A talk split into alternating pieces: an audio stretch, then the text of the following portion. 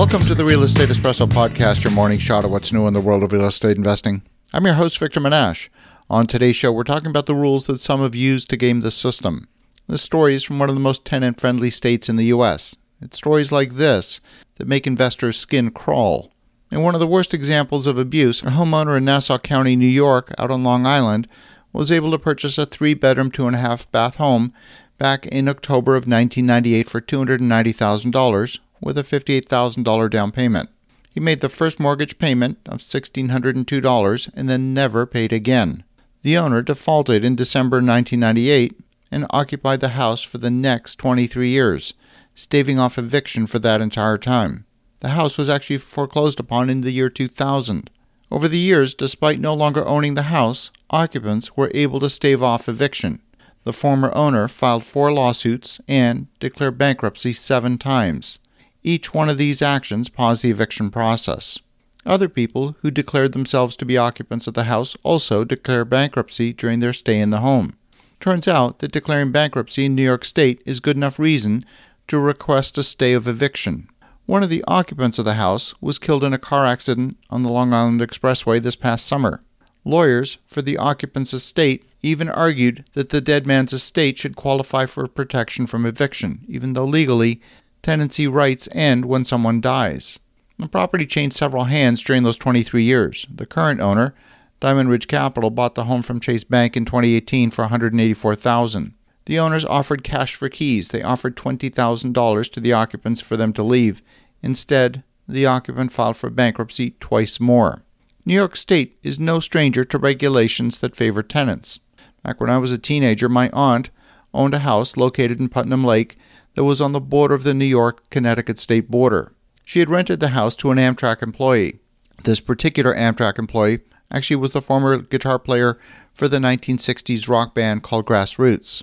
And this particular tenant was on a disability pension from the railway. My aunt left the house to stay with relatives in Queens, leaving me, as a teenager, to get my first experience as a landlord with a deadbeat tenant. Turns out that in New York State, you can successfully argue that an eviction during the school year would be disruptive to the children, and therefore, the eviction proceedings can be paused for the entire school year.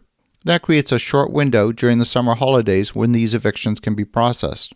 We were eventually able to evict, but it took two years before we were able to regain possession of the property. The pandemic saw a national moratorium on evictions in addition to the numerous state and local government actions to protect tenants. After numerous extensions, the U.S. Supreme Court struck down the policy stating that the Center for Disease Control didn't have the power to affect real estate law. Current New York Governor Kathy Hochul ordered an extraordinary session of the state's legislature to address the eviction crisis, calling the Supreme Court's decision heartless. Governor Hochul took the governor's post after Governor Cuomo resigned amid sexual harassment allegations. Renters in New York will have protection from evictions at least until January 15, 2022, after the New York State Legislature voted to extend the existing state level eviction moratorium. Landlords, though, ha- now have the right to request a hearing in housing court to contest any tenant's claim of financial hardship that protected them from eviction. The Supreme Court had found that the previous policy, which allowed tenants to self attest on a form that they faced financial hardship, was a potential violation of the landlord's right to due process. More than 8 million rental properties across the country are behind on payments of about are behind on rent by an average of $5600 according to census data taken at the time of the census earlier this year. Nearly half of those rental properties are not owned by big corporations but instead by what the government classifies as small landlords, people who manage their own rentals and depend on them for basic income and who are now trapped between tenants who can't pay or won't pay and their own mounting bills for insurance, mortgages, and property taxes. According to government estimates, a third of small landlords are at risk of bankruptcy or foreclosure as the pandemic continues well into its second year. The question is how will these properties be dealt with? We keep hearing about the housing shortage. What will happen to these properties when the moratorium's over? Will they appear on the market?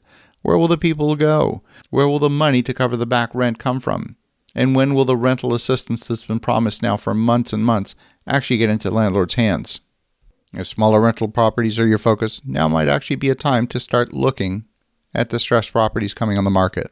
Have an awesome rest of your day. Go make some great things happen. And we'll talk to you again tomorrow.